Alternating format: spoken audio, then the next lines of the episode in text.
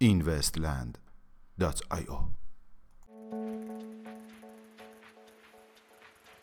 سلام. با Invest Daily یک شنبه 26 اسفند ماه 1397 در خدمت شما هستیم. Ping An یکی از بزرگترین شرکت های بیمه در کشور چین همکاری خود را با استارتاپ غیر متمرکز SingularityNET آغاز کرد. بر اساس یک گزارش مطبوعاتی شرکت بیمه چینی Ping An شرکت خود را با پروژه هوش مصنوعی SingularityNET مبتنی بر بلاکچین اتریوم به طور رسمی آغاز نمود. به گفته جوزف لوبین یکی از بنیانگذاران اتریوم تا ده سال آینده تکنولوژی بلاکچین اقتصاد جهانی را در دست خواهد گرفت. جوزف لوبین طی بیانیه‌ای در کنفرانس SXSW که در شهر آستین ایالت تگزاس برگزار شد، اظهار کرد که وی انتظار دارد تا ده سال آینده اقتصاد جهانی به طور کامل بر بستر بلاکچین قرار گیرد. بلاکچین ریوت در حال طی کردن مراحل قانونی به منظور راه اندازی یک اکسچنج رمزارزی در ایالات متحده آمریکا می باشد.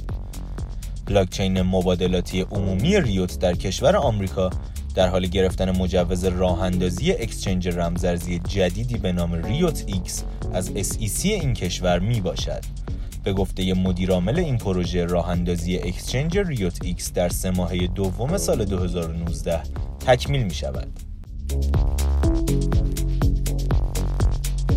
پلتفرم جدید پرسش و پاسخ و ارائه راه حل lazyfox.io که توسط توبیاس بی در برلین اداره می شود زین پس به کاربرانی که در این پلتفرم مشارکت کنند بیت کوین کش پاداش می دهد. در بروز رسانی اخیر وبسایت رمزرز تتر در مورد پشتوانه این توکن شفاف سازی هایی صورت گرفت.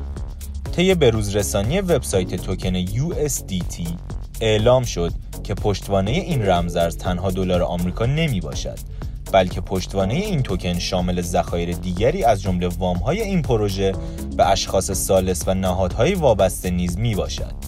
همچنین اعلام شده که بخشی از دارایی ها با پشتوانه نفت خام می باشد که این مطلب نیز با واکنش های زیادی روبرو شده زیرا با کاهش ارزش نفت ارزش دارایی های این شرکت نیز کاهش می‌یابد که این برای یک استیبل کوین یک فاجعه خواهد بود اندرو یانگ نامزد ریاست جمهوری ایالات متحده آمریکا سال 2020 یکی از طرفداران بزرگ بیت کوین می باشد.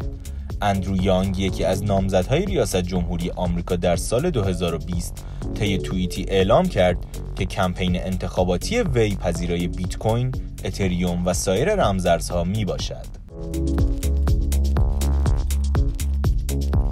شبکه Lightning بیت کوین در سالگرد یک سالگی خود به حجم هزار عدد بیت کوین دست یافت. میانگین قیمت 24 ساعته بیت کوین 3988 دلار میانگین قیمت 24 ساعته اتریوم 139 دلار و 75 سنت و مارکت کپ کلی رمزارزها به حدود 139 میلیارد دلار رسید که نسبت به روز گذشته 2 میلیارد دلار کاهش یافته است. ممنون که امشب هم همراه ما بودید. تا فردا ساعت 21 خدا نگهدار.